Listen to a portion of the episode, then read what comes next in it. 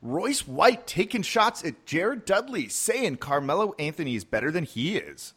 And a revolt averted with new details from the Donald Sterling saga.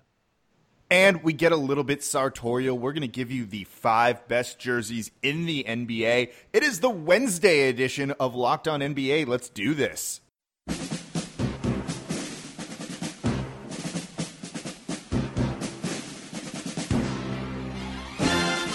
Are Locked On the NBA, part of the Locked On Podcast Network.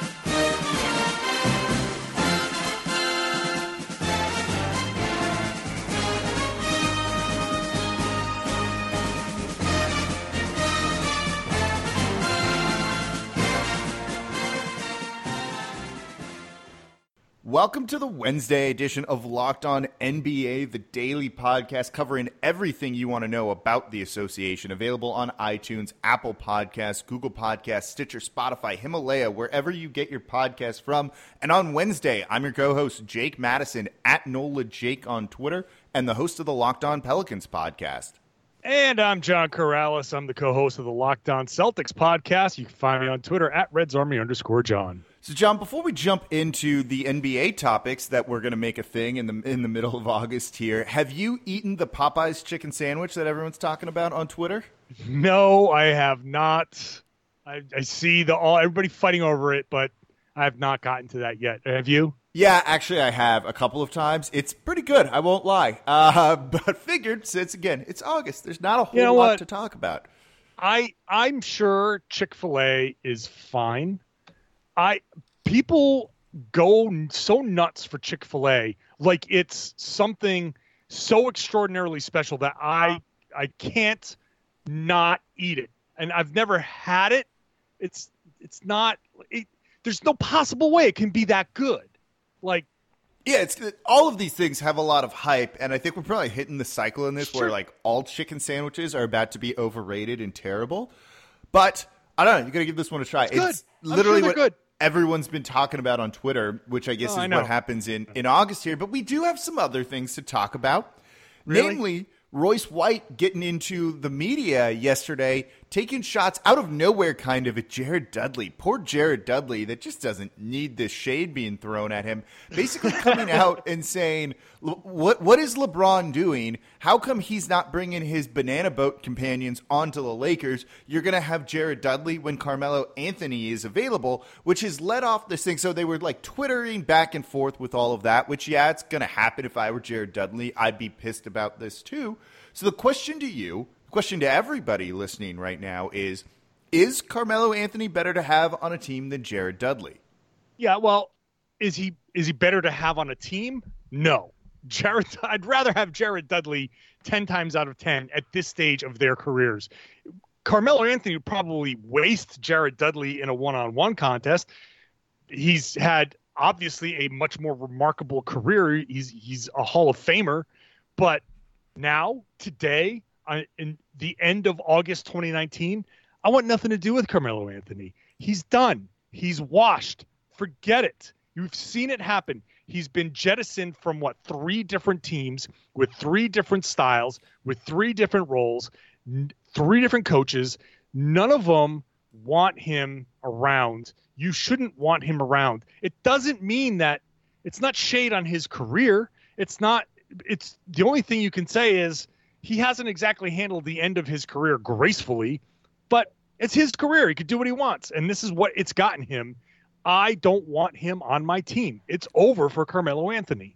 Yeah, it, it, it's weird because in a vacuum, I don't think there's anything wrong with saying Carmelo is a better player than Jared Dudley. But we don't Sure. exist in a vacuum, and va- and, and, and basketball's not played in a vacuum. Like, there's no doubting that. There's just a, a, place for certain guys, and Dudley has a place. That was a guy I think was probably wanted by a number of teams this past offseason and brings a lot of value, maybe more so than his play on the court. And I think that's an important thing to kind of consider, particularly when you're filled with a, a roster with young guys. He acts as that mentor, that veteran leader, and embraces that role. And that's not something we really know Carmelo Anthony to do. I think we've heard rumors that Carmelo wouldn't even accept a bench role or come off the bench. And that's kind of a problem because you're building a team, not just building around one guy, and maybe you could do that about uh, around Carmelo Anthony at one point. But now, like, no, if he if there was a spot for him, he'd be in the NBA. I think we've seen some of these end of bench guys; they're bad, and these teams are picking those guys over Carmelo Anthony, which is saying something. Yeah, I think you look at, and I'm sure I'm not the first person on a podcast to say this, but you look at the difference between Vince Carter's career and Carmelo Anthony's career, and how they both were similarly high usage guys, ball dominant guys, big time scoring stars. They did it in a different way, but the end of Vince Carter's career is kind of what the end of Carmelo's career could have been. The end of Carmelo's career has been more Iverson esque, where he's just, this is how I am this is who I am. And if you don't like it, forget it. And I'm done. And you've seen the end of Carmelo's career take that similar path. You just all of a sudden, people don't want the headache more than anything. Carmelo could be a very useful player. He could be a back to the basket stretch four if he passed the ball more, if he accepted that role a little bit more, but he doesn't. I think the one thing, Jake, this shows how blinded players are sometimes, and and probably why they shouldn't be voting on things because oh, it's a lot. Of, we've learned that by now. Yeah, like a lot of players are like, get Carmelo on a team. Like I get it. He, Carmelo in a pickup game situation will drop buckets on people. Still, it's not that he sucks. It's that he isn't accepting everything that he needs to be. He isn't accepting of what 35 year old Carmelo is. And that's just it's too much of a headache for a team. You know what I'm saying? Like, yeah, it, it's, he's just, just not, not, giving you that production. No, and it's not worth it. And he can be kind of a divisive guy. He's a guy that requires the ball in his hands. You know, those are issues too. Doesn't fit that modern, efficient NBA game of shots at the rim or from three. And Jared Dudley is a better three point shooter than Carmelo Anthony is. So conceivably, in the right situation on the court, Dudley's a better basketball player for what you're trying to do. So this was just weird. Look, Royce White, I think, is actually kind of a, a, an underrated, important figure in the NBA with the mental health issues, and now they've rolled out some new things with that, requiring the teams to have licensed. Uh, I forget exactly what the term they're using is. So he's played an important role in that because he was maybe a little bit ahead of his time for that.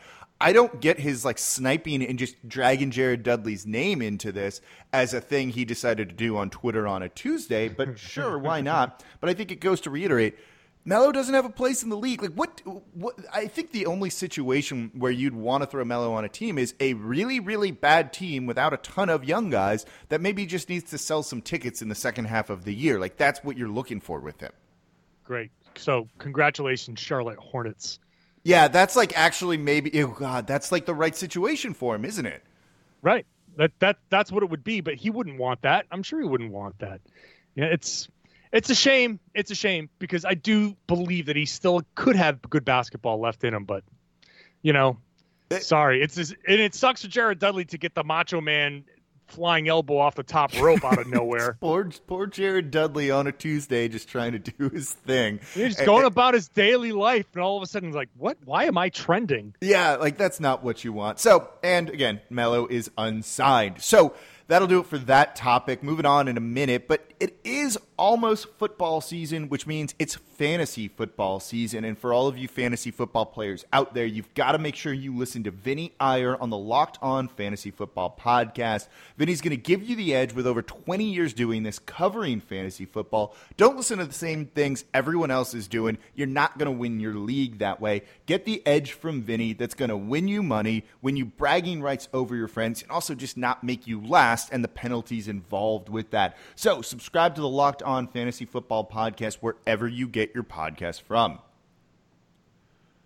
All right, John, ESPN's got a very cool 30 for 30 podcast series coming out talking about the Donald Sterling situation with the Los Angeles Clippers, which is a big turning point for the league. It's five parts. I haven't gotten to listen to all of it, but I think one of the more interesting things about this is that teams were ready to boycott games that involved Donald Sterling and the Clippers, particularly the Warriors. Is that the right move, the wrong move? Did the league handle this well, kind of resolving everything? Well, I, I think the players. First of all, I think the players kind of always knew that there was like a an uns, unspoken racism around Donald Sterling. That was never really a surprise. That he said these things was never really a surprise. The fact that it suddenly came out and had it was so blatantly obvious that this guy was who he was. The players absolutely, I think, were well within their rights to take this stand and to sit there and potentially walk off the floor during a playoff game. Uh, that would have been a major, major embarrassment for the league. And so I think the threat of that forced the NBA to take a very strong stand. I don't know what the NBA would have done without that threat. Maybe they would have done the same thing. I hope they would have done the same thing. But the players, obviously, it's a predominantly black league.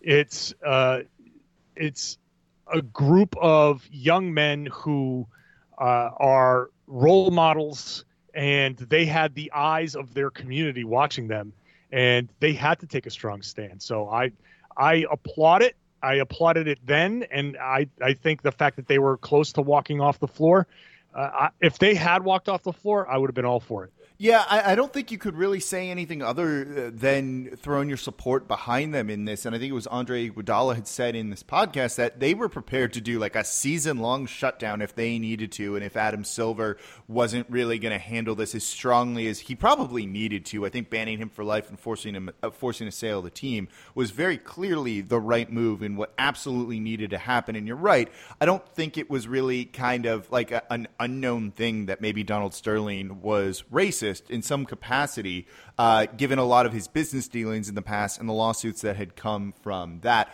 I do think it's a little bit shocking that it wasn't just we're not going to play that team. It's just the league as a whole needs to back us, which is intriguing to think about when you you know this is probably a prevailing feeling uh, amongst most of the players on different teams out there. So it's intriguing. This also happened like months into Adam Silver being the commissioner, which my God, trial by fire is about yeah. as tough as it gets right there. But overall, I think looking back on this, you kind of see it as maybe a bit of a turning point where players realize they had a lot more power than they had previously. And it's a big kind of tipping point for the league in a way.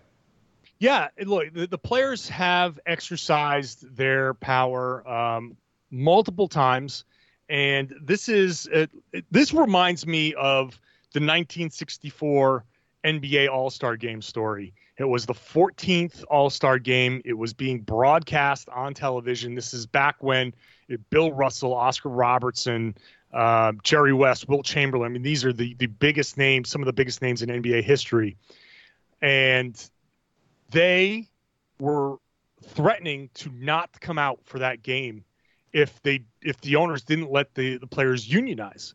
And there's a famous story of uh, an owner coming to knock on the door and saying, "If you don't, if you don't come out, you're all fired." And Bill Russell basically flipping him off and saying, "Get out of here." And they, the, the owners caved, and that's the birth of the Players Association. So the players, when they work together, can exert their power and they can get things that are important to the league. The Players Association, for one, Donald Sterling, that is to me important in not at the same level as unionizing and getting fair wages and all that stuff, but important in that, like I said before, you can't have a league so dominated by the African American community have a blatantly racist owner like that. That this is that's that opens up things that cannot even begin to be discussed in a 10 minute segment on this podcast because it, it opens up uh, long term racist um, elements that, that have existed since the days of slavery. And to have that element in the league, there's there was no way, no way an NBA player could go out there and play for that guy after all of that stuff had been said. Zero chance. No, ab- absolutely. Basically, it was handled well. I think is kind of how everyone looks back on this. I know the time, I uh, basically almost all owners were in favor of booting Sterling away. I think it might have been Mark Cuban who wasn't in favor of it, not because he condoned what Sterling did or didn't find it bad, but he did. I think he didn't like the protocol with it all, which somewhat understandable. But I think in general, everyone's pretty happy with how this turned out. So if you get a chance uh, when you're not listening to Locked On NBA or Locked On Pelicans or Locked On Celtics, check it out. It's a really interesting five part series on what went on in this, a big turning point in the league. Now, we're going to get to a little bit of style in the third segment here coming up in a minute. But first, it still is football season starting in a, just a couple of weeks and college games this weekend. And if you're excited for the NFL, the new Locked On NFL podcast is absolute fire. Last week, it was one of the most listened to NFL shows out there. You get expert analysis from former NFL scout scout Matt Williamson alongside host Brian Peacock. Locked On NFL is your daily national podcast on everything you want to know around the league with Matt's unique take on the game. Follow Locked On NFL now on your favorite podcast provider. So the Charlotte Hornets, which don't really have a whole lot going for them right now, other than looking forward to signing Melo for the second second half of the year, maybe final like quarter of the year, we'll say. We don't come on, man, them. get get hyped for the Terry Rozier era. Oh, like I even forgot he was on there. Like I thought Dwight Howard was kind of still there the other day. I thought Dwight Howard was a free agent or something, and was almost surprised he was on a team. That's how his career has gone. But they revealed some classic throwback uniforms, kind of purple uniforms with the the teal and green pinstripe, which looked pretty good, uh, going back to when they first introduced these jerseys 25 years ago. So that got me thinking as, as, very dapper gentlemen, you and I, who sometimes, totally. on occasion, have thrown on a red dress and run around a city like that before. What are some of the top jerseys out there? So, if do you have a top five, whether it's current, maybe some throwbacks? I don't care. There's no criteria here. Who you've got in your top five for uh, NBA jerseys? So, I I like a lot of classic things, but um, so I really actually like the simplicity of the Brooklyn uniforms. I like just the simple black and white, clean Brooklyn. They have a a, a version with the uh, that Coogi signature down the side, which is super cool. Uh, very kind of plays into the um, the the borough itself, and and it's like a signature look. Uh, I, I I really like those. And and some people like even the that B K L Y N, like some people don't like that, but I love it. I love that it's that's a common abbreviation in Brooklyn. That's you see that on signs around Brook like that. I love it. So I think something as simple as that, I'm totally in. Yeah, I, I, that one I, I, was looking at and I was trying to consider and trying to find a way because, uh, like you said, it's just very simple. It kind of works for him. It looks good on the court too, and I think it's dark enough that it contrasts really well with everything out there. So that I wouldn't say is on my list, but it was definitely in consideration. But I'm kind of like you, where I kind of like these classic, somewhat simple designs. Overall, though, I might have Portland being number one, whether it's the black, the white, or the red, with just the diagonal stripes. It's three colors, very simple. It's kind of similar to that. They just look good mm-hmm. to me, I think. Yeah, I, I can't argue with that. I mean, Portland's got a classic jersey. Uh, it's it's a it's a great look, and it's it's kind of stood the test of time. So that that hasn't changed much. I, I do like Brooklyn's look. Uh, one jersey. I am a huge, huge fan of the Golden State Warriors look. That circle in the middle, they have, and it works for all of their jerseys. They have the town version.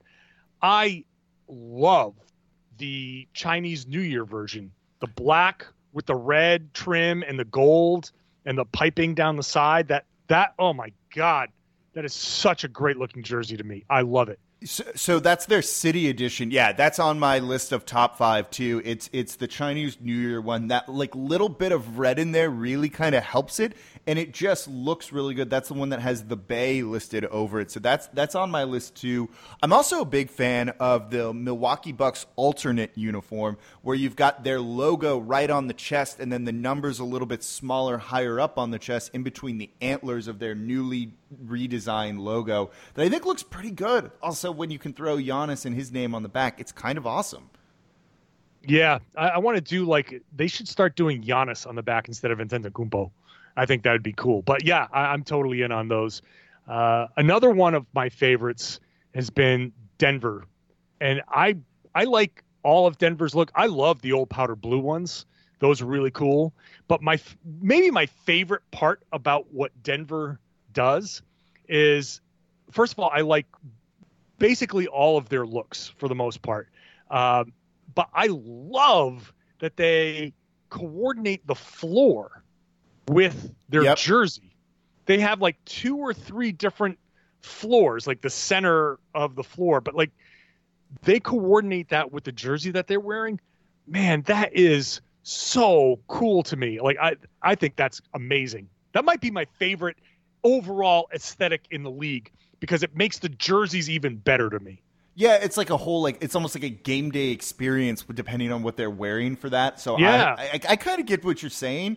Also, yeah, that is kind of cool. You can coordinate your outfit too with the court out there if you're heading over there. So in general, I like their uniforms a lot. They're kind of on my list too, uh, my, which gives me four now. So five is probably going to be the Philadelphia 76ers. I like what they've done. I like the the different ways they use the name on there, the different fonts, whether it's that city edition, which I think now basically has like that rocky sweatsuit gray on it, which I think is kind of cool. Mm-hmm. I don't know. They're very classic. Those have largely kind of not been changed that much over the years. Overall, I like those simple, kind of traditional, but newish enough that I can't think it kind of checks all the boxes. You know, I, I agree. I actually agree that I, I like the I'm a I'm a classic. I love the classics and that that fila that like yep, I love exactly. I love that look. Like it's just so simple, but it it works. It works with the entire uh, the the whole thing. Um, I love it. Um, I don't know how many I've picked. I don't know. We've gone through a few. Are we in a group? So the ones that I think are the most popular are the uh, Miami Heat, Miami Vice jerseys. Thoughts okay. on those? I am not a fan. What's wrong with you? I it's I know, I know, but like next thing you're going to tell us you don't like the Popeyes chicken sandwich too. I I want to go get out. I can't believe I was in New Orleans and I didn't go to the Popeyes. Um, That's weird. It's for, I don't think they had the sandwich then, but it is delicious down here too. By the way. Yeah, I, have heard that it's just a little bit different down there. I just got to go back, but I, I don't. Um, uh, yeah. Look, I'm down for a chicken sandwich. Like, I'm down for a chicken sandwich. So whatever. i am definitely gonna go find one. You'll be nah, okay with that. you've that. Shamed but, me into it. You but, shamed me into it. But not the Miami Heat, Miami Vice jerseys, I which just don't. It's not. I don't like them. I'm sorry. Also, you probably sleep with the temperature set at 82 degrees too, right? No, no. I like. I and I'm not. I don't want to like shit on people for liking them. Like that's that's fine if you like them. Like I'm not. I'm not gonna like say they suck that's fine. I get it. It's just that I'm not, even though I grew up in the 80s, like that whole 80s aesthetic, it's not me. I don't like the neon. I don't like all that stuff. It's just, it's just not me. So Eh, that's, that's fine. Fair. So the, the, the, nostalgia doesn't speak to me. I don't know. Those, those, if I were picking one jersey, is probably number one. If we're picking kind of sets, I kind of pick it being the other ones, tending towards a little more classic. But you got to mix it up a little bit. So, though, that's going to do it for the Wednesday edition of Locked On NBA. Thank you all for listening. Don't forget subscribe to the podcast wherever you get your podcast from, as well as Locked On Pelicans and Locked On Celtics. And on Wednesdays, I'm Jake Madison at Nola Jake on Twitter. And I'm John Karalis at Reds Army John on Twitter. All right. Thank you all for listening, and we'll be back with you all next week.